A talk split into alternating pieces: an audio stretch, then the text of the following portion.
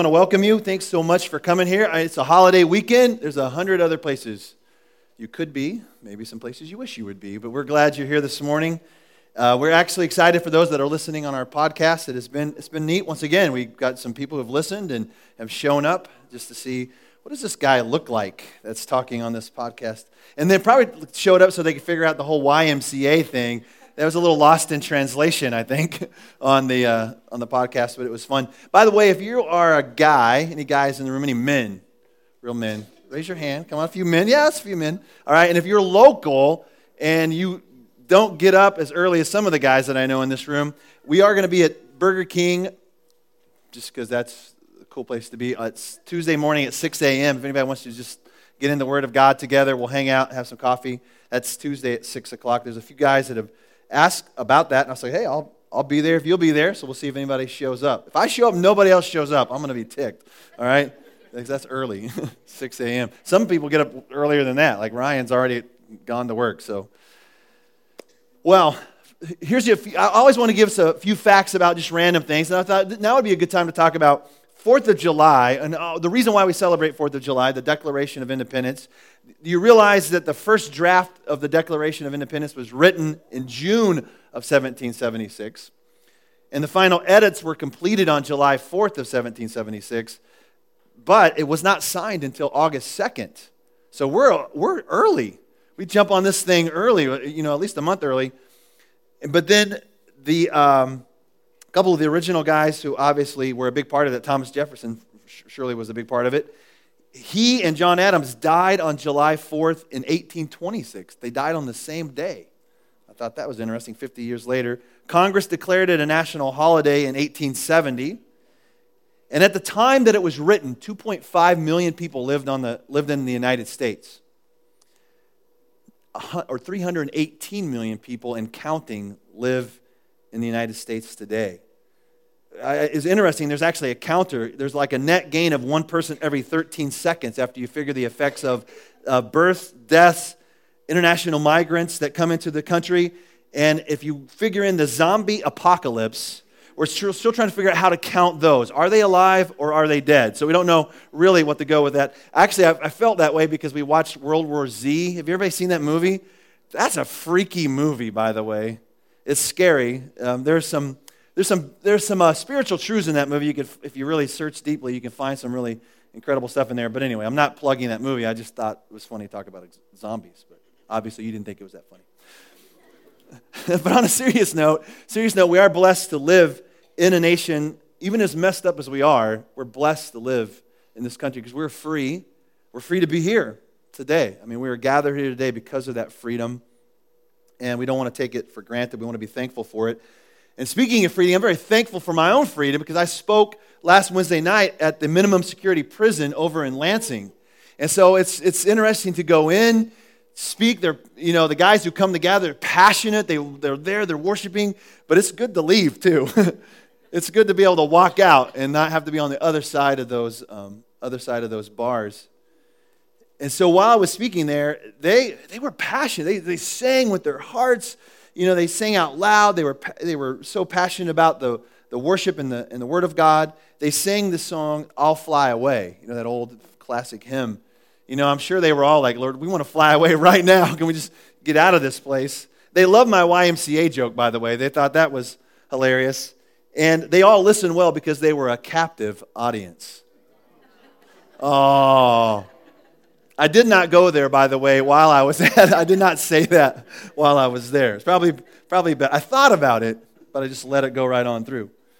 But after the message, one of the uh, prisoners came up to me and they, they told me this was going to happen, that they want to talk to you, they, want to, they want you to pray for them. So they came up to me and, they, and he asked me, he said, Hey, I, I really want you to pray for my wife. He said, I, I'm really falling in love with Jesus in this place, you know, because he's in the Word and he goes, but when I talk about, my, talk about it to my wife, she's not nearly as interested. And I'm really concerned about that when I get out of here in 12 months. What's, this, what's it going to be like? And so last week, you know, when I asked you, you know, if, if God could do a miracle in your life, what would it be? For him, that's his miracle, that when he walks out of there, that she knows the same Jesus that he knows and that they can worship the Lord together. And so, what about you? And I asked this question last week, but just would someone be willing to, to just share with me right now what, if God could do a miracle in your life right now, what would it be?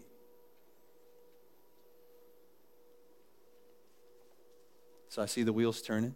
Some of you know immediately, like you could just say it like right away, like, well, I know exactly what it would be. It'd be this. Some of you think, well, it, life's pretty good. It's not too bad, you know. Uh, maybe there's some few things that could be a little better or whatever could happen in my life. But so, what, you, what would what would be a miracle for you? Yes, ma'am. Oh, healing in the family. Yeah, like how many of us need healing in our family? Amen. We can all. Yeah, we all need he- healing in our family. Um, so that's true. So that's that's a good one. What else? It's a, it's a fun. It's a great place. It's a safe place to say this. Oh, yeah, we got one up here. Oh, wow. Yeah. So, so like, let's just say for the rest of her family to be s- sitting in these empty seats. Praise the Lord. That would be, that'd be good. Yes, ma'am. My son in stop watching the History Channel. Stop watching the history channel?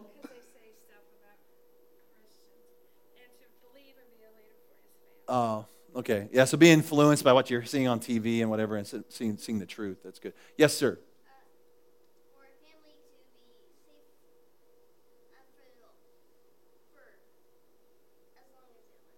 Uh, so your family to be safe.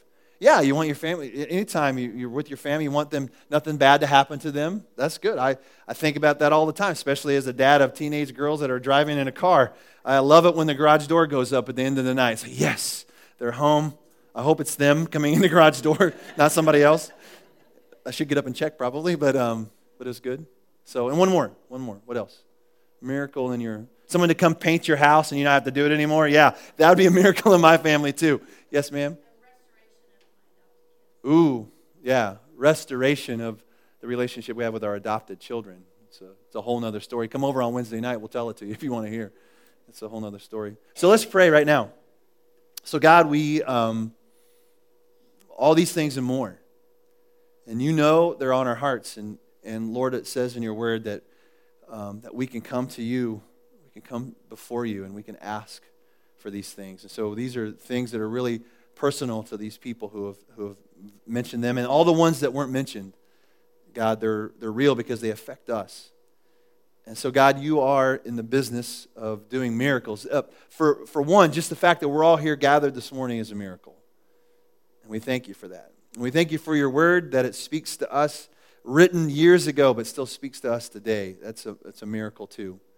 So, God, I pray that we would learn something new today, something fresh, something we can take um, away from this place and we can apply it to our life. We praise you in Jesus' name.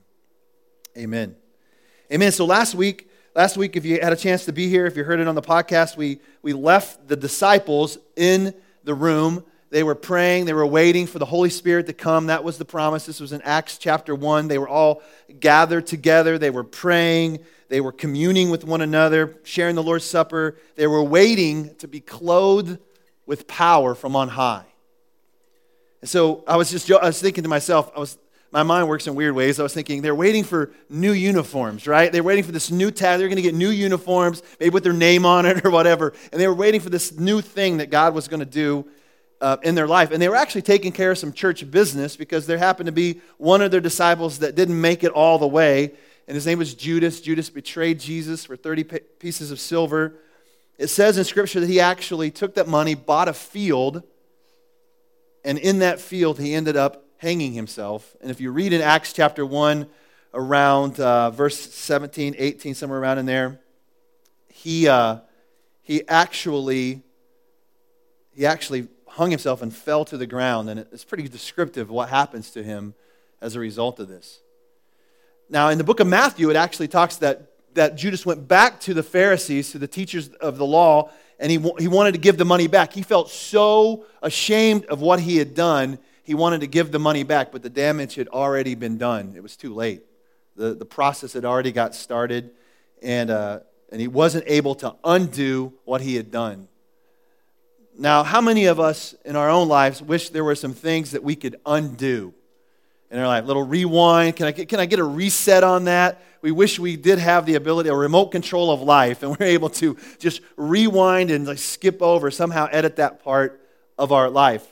there are plenty of those moments in my life too, but, but I also realize, and I've been reminded of this several times, for me personally, I wouldn't be who I am today if it wasn't for those experiences. And so instead of regretting them, I can learn to, to uh, reclaim them, I guess, in some way. Say, okay, God, what can you teach me from this moment? Well, Judas didn't have that opportunity because he, he died. And says that in Matthew that he gave the money back. He must have kept some of the money. Or maybe history tells us that the Pharisees actually took the money and went and bought a field uh, called, they actually called it the field of blood. That's where all the foreigners, the, the non Jewish people, all the foreigners were buried in, this, in these fields. The, fields weren't good for anything else, so that's where they buried the, uh, the people that weren't like them. And so, this interesting that Judas, these 30 pieces of silver, uh, history would say that that money would have been like maybe the price of a slave that, for that day. And so Jesus was sold for the price of a slave. Well, Jesus, Jesus literally describes these Pharisees, before he was crucified, obviously, he describes these Pharisees as blind guides. Uh, blind guides who would strain out a gnat but swallow a camel. And I thought that was an interesting phrase because they, they, when this money came back to them, they were so concerned about how it would taint their reputation or, or what to do with, with blood money like this. Instead of of keeping it for themselves. They went out and bought a field. They did something good with this, this small amount of money, but yet they were the same ones who had Jesus crucified. like crucifying Jesus was swallowing the camel. Do you understand what I'm saying? Not taking this money was just like straining out a gnat. Like, you know what it means, strain out a gnat? You know, like you use a piece of material or whatever to strain a liquid so that no, no impurities or the gnats wouldn't get in it.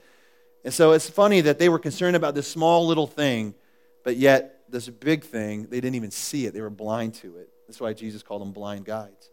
It'd be equivalent of maybe like the waitress or waiter giving you too much money back, too much change, and you realize it and you're like, you know, that, that's not right. They gave me too much back. And you're like, hey, I just want you to know you gave me too much money back. And that's, that's very noble and that's the right thing to do. But at the, at the same time, at the end of the year, you cheat on your taxes and gain thousands of dollars. You know, that would be swallowing the camel. Does that make sense, the comparison of those two things? So these guys just didn't see it. They were concerned about something small, but yet they had, had actually been a part of something pretty major. But it was, for, it, was, it was ordained that that would happen anyway, and it, it took place just as the Bible said it would take place. Jesus was crucified, then he rose again, and so we, we know the story there. But, but part of this business that they were taking care of is they were, had, to, had to replace Judas. And I thought this was an interesting passage of scripture in, um, in the book of Acts, chapter 1, it says that they needed to pick somebody else to replace Judas. And then, verse 21 of chapter 1, it said, um, Therefore, it's necessary to choose one of the men who have been with us the whole time that the Lord Jesus was living among us, beginning from John's baptism to the time when Jesus was taken up from us. This is in verse 21 of, of Acts chapter 1. It said, it says, For one of these must become a witness with us of the resurrection. One of the common themes that you'll hear from the very early time in, in uh, the church life is that they were to be witnesses of the resurrection. Like, that was the thing they were supposed to talk about. And we, you know, here's the interesting thing: we're still talking about that today. Like that is still the thing that matters so so greatly in our faith is that the Jesus was resurrected from the dead.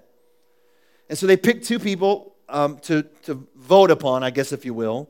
One, his name was Matthias. The other was Justus. And both of them had been with Jesus, but only one was chosen.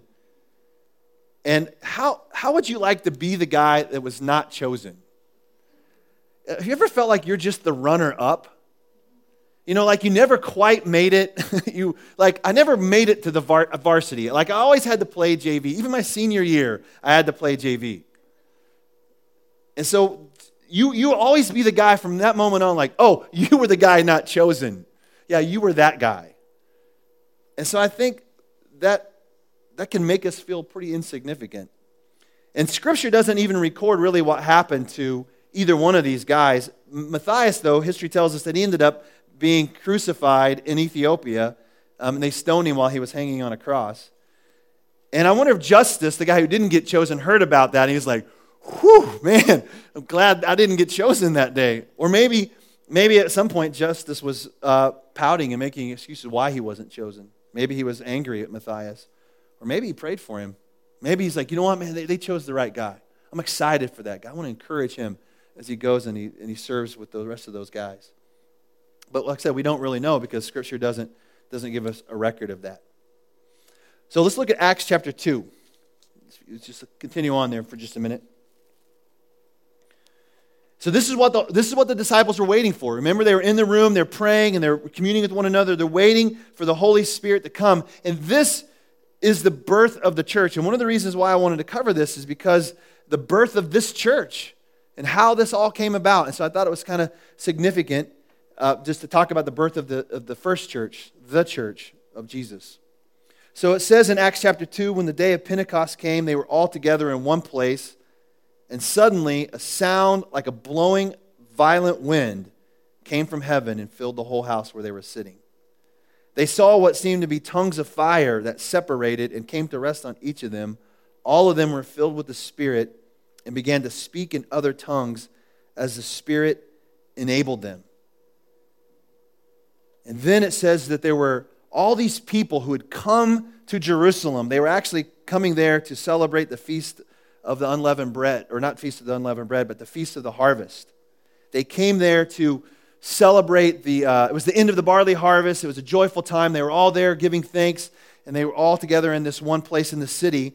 And they heard these men speaking in their language. So think about it like if, 10, if there were 10 different languages represented in this room, and then you heard all these people speaking in your language, the language that you could recognize, and how, how amazing that was. And they were, it says they were utterly amazed. And they asked, how is it, how is it possible that these guys who are, who are Galileans, how are they speaking in our language? I don't, I don't understand that.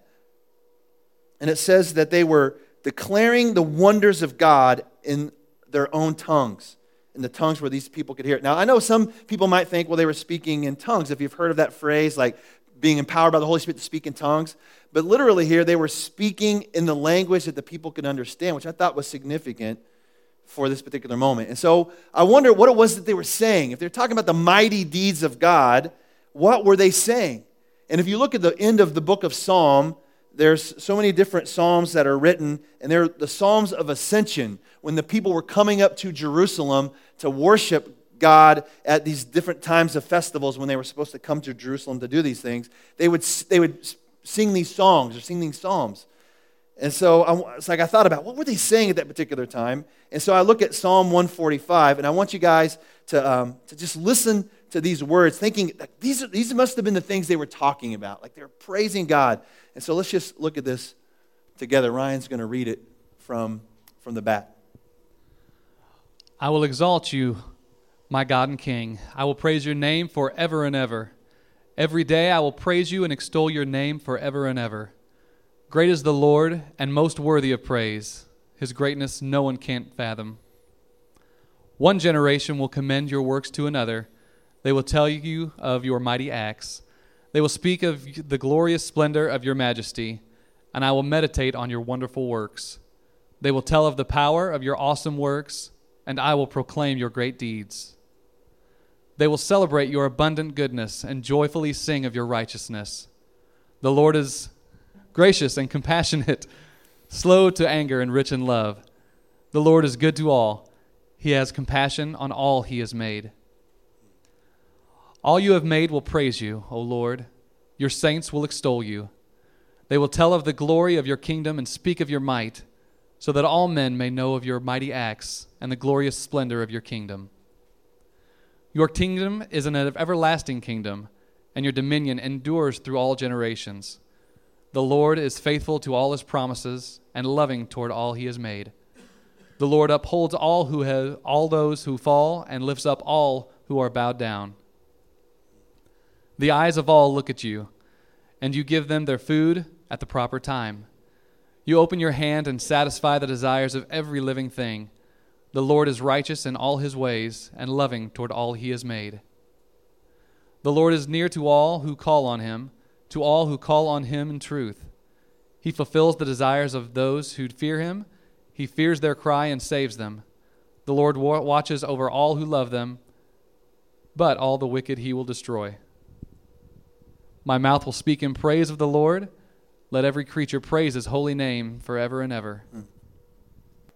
just think that's such a powerful word. And so you imagine all these people hearing God's praises and they're being encouraged and they're, they're just amazed and they're thinking, wow, what is, what is this? What is going on? What does this mean? It says, and somehow ever made fun of them and said they must be drunk.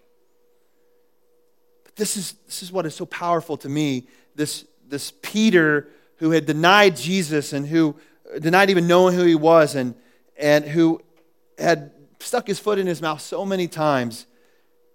It says in Scripture in, in Acts chapter 2, verse 14, it says, Then Peter stood up with the eleven and raised his voice, and he preached an incredible, the first message of the church.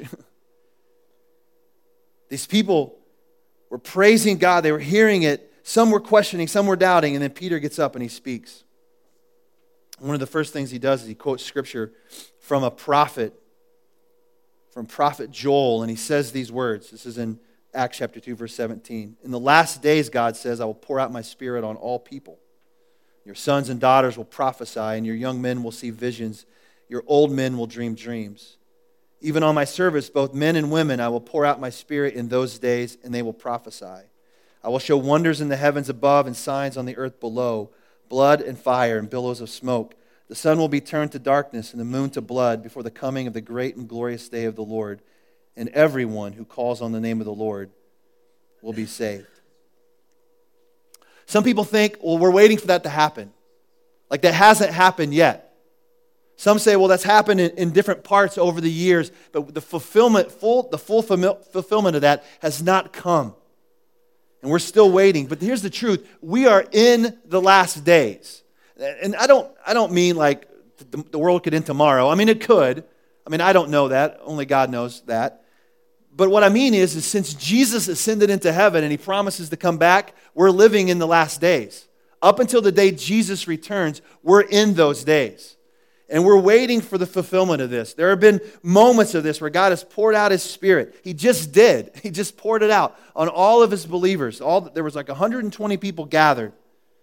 And they were filled with the Holy Spirit. And they were filled to do what? What were they, what were they supposed to do with this, this, this coming of the Holy Spirit? Well, Peter begins to preach with power. He begins to speak truth and, and it kind of it gets to the people and they were listening. But one of the things i want to talk to talk to you about real quick this morning and, and this is a whole nother sermon. We could spend a whole lot of time on this. But i know some of you wonder what is the difference between having the holy spirit and being filled with the holy spirit? I don't maybe maybe that's not a question you've ever asked.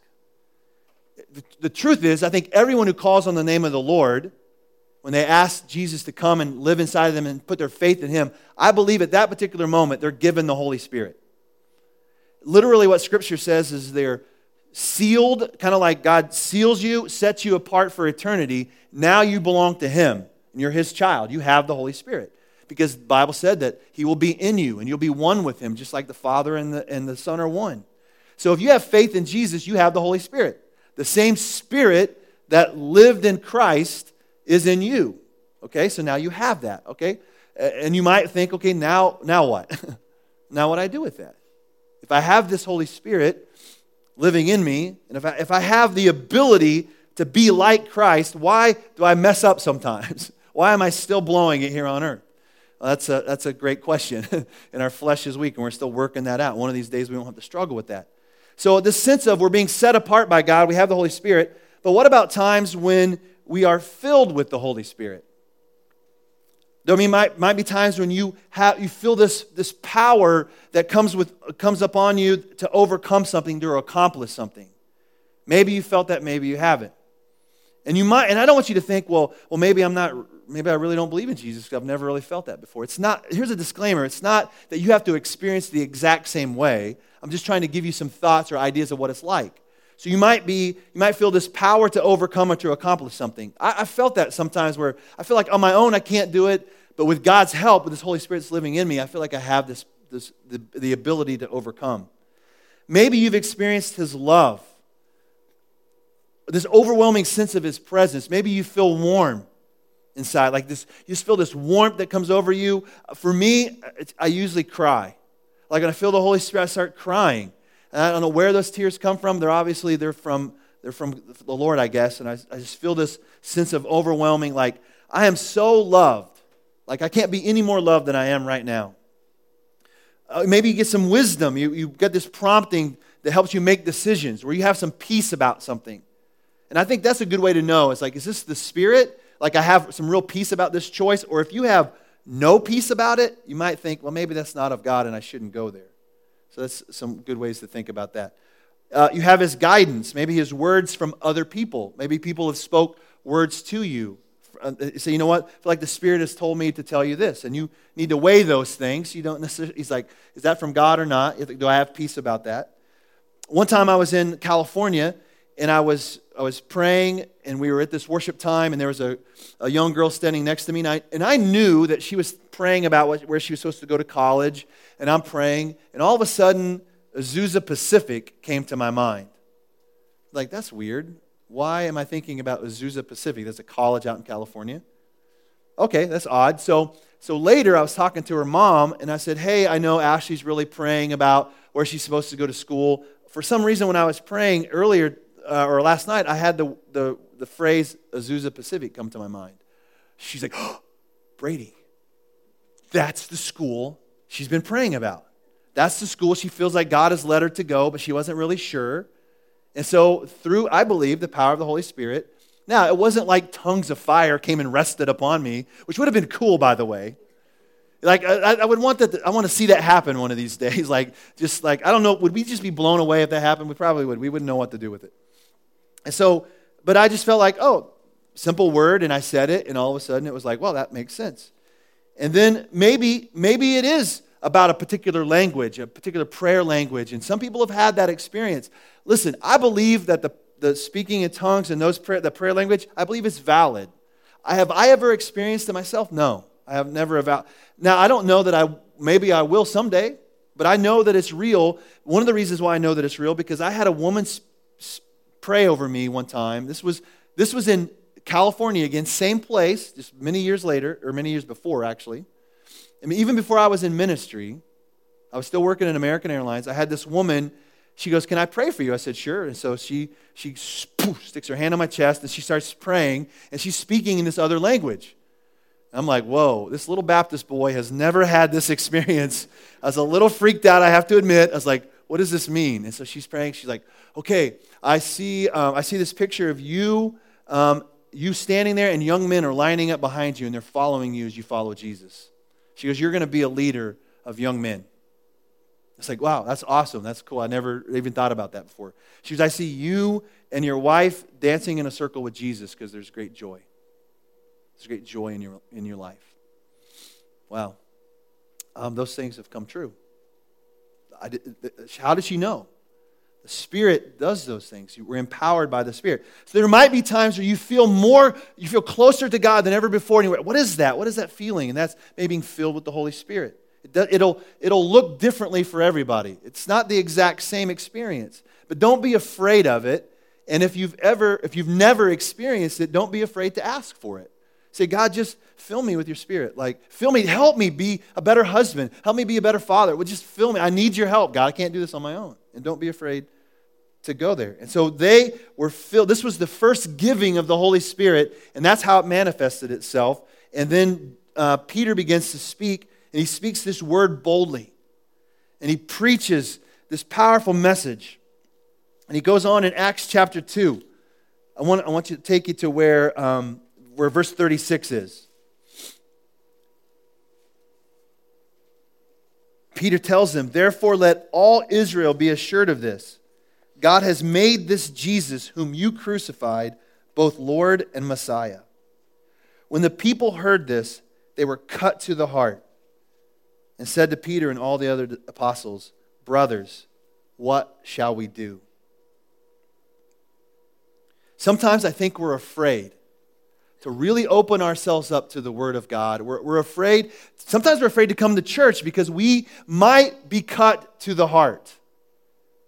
There might be something that we hear or something that we are exposed to, or, or maybe the Holy Spirit will start to, to do something inside of us. And, and there's a fear there because what if, what if God reveals something about me to somebody else? Or what if I'm, I'm concerned about that sometimes. I always think, what if somebody like gets a word from the Lord about me as I'm uh, up here talking, and they're like, "Oh, Brady, I need to talk to you." Like, "Oh no, what now? What's next?" You know. So, but we're afraid sometimes to be cut to the heart.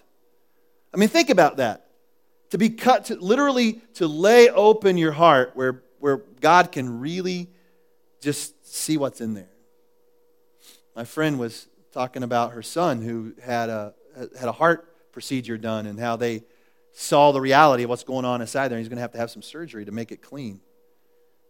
And I think in the physical realm, or in, or in the spiritual realm, I guess I would say, when God cuts us to the heart and He begins to reveal stuff, we what are we going? What should we do? We have to ask that question too. What shall we do? And I and I want to encourage you: don't be afraid of that. God is a good, gentle, loving surgeon, and He'll he, might reveal those things to you, but it's for a good reason. Like he would not do it to harm you. Instead, he wants to help you. Like he wants to heal you so that your blood flow can come back again and so that you can begin to really live and function in the way he wants you to function. It's, it's amazing to me that like they were cut to the heart because they had just realized we were a part of crucifying Jesus. Now I've done some bad things in my life. But could I be accused of crucifying Jesus? I know personally I was not there, but I know that the reason why Jesus had to be crucified was because of the sin of the world. And I know I have some sin in my own life that needed to be taken care of. So when I think about this, I'm cut to the heart. They asked, What should we do? So Peter replied with, with the power of the Holy Spirit. I believe he was filled with love and filled with wisdom, and he gives them this guidance. He tells them what they should do. And here's what he says in verse 38 Repent and be baptized, every one of you, in the name of Jesus for the forgiveness of sins, and you will receive the gift of the Holy Spirit.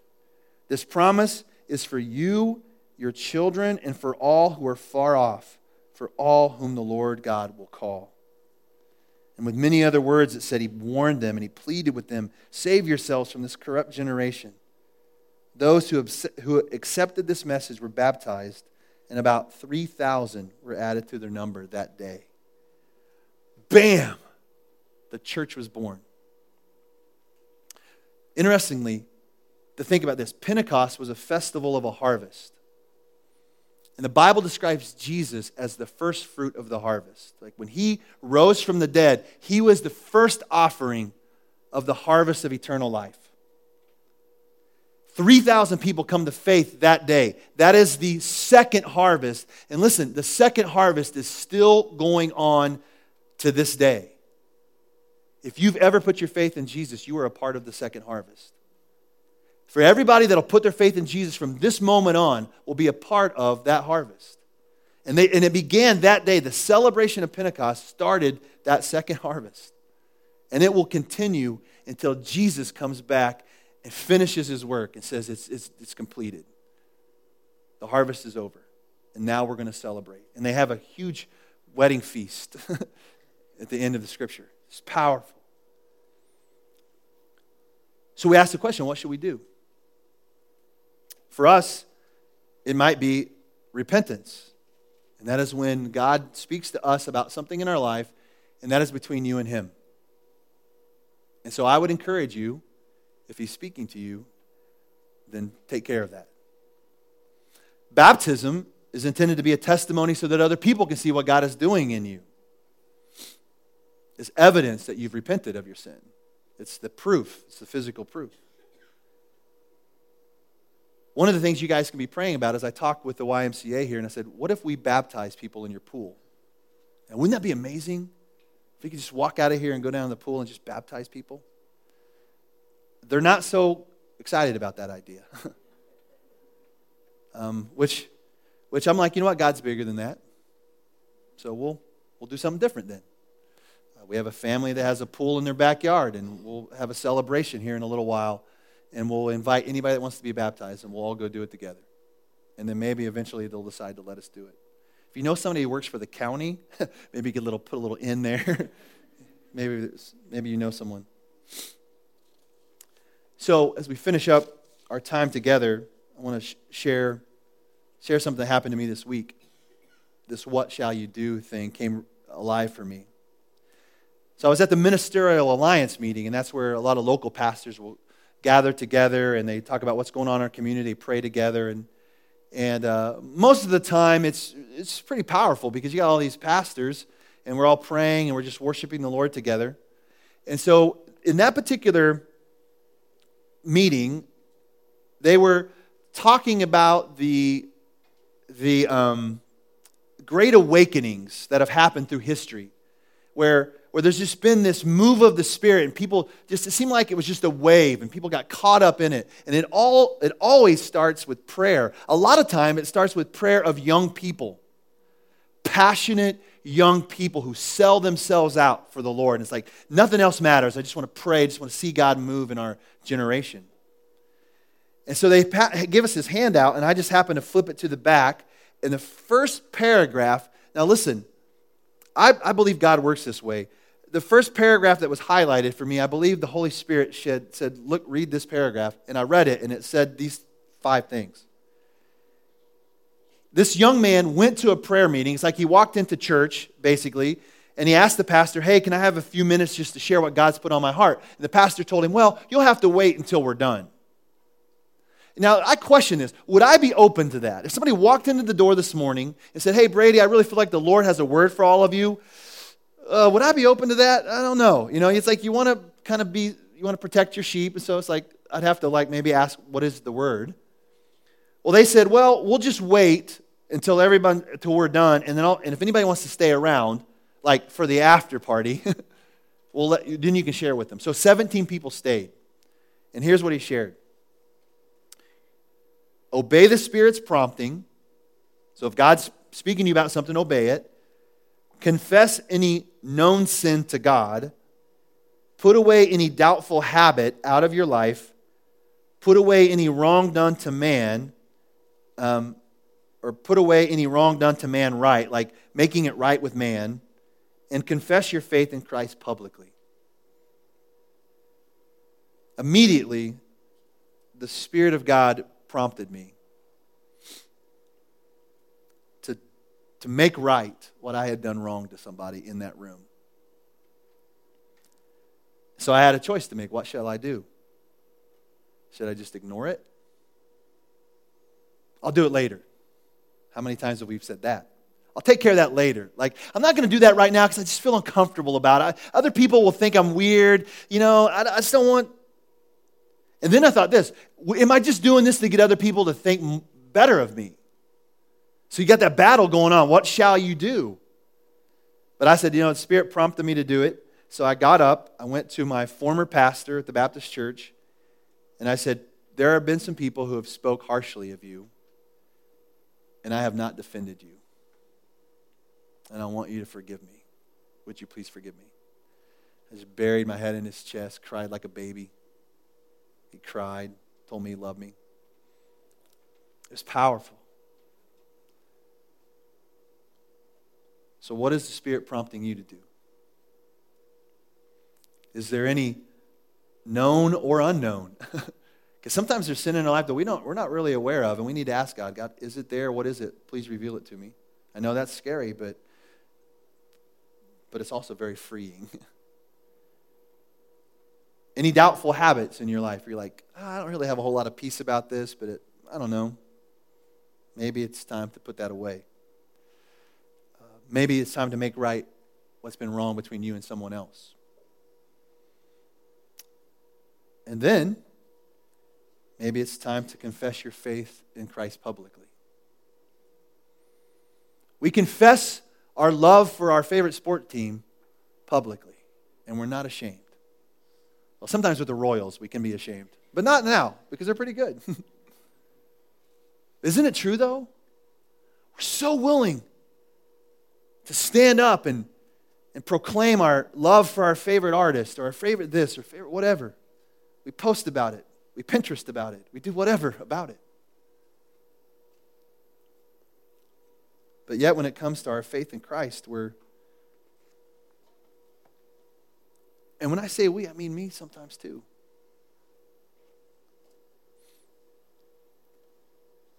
So maybe baptism is a way to, for you to confess your faith in Christ publicly. The Bible says in Romans chapter 10 that we are to confess with our mouth and believe in our heart. Maybe this morning you need to confess your faith in Christ.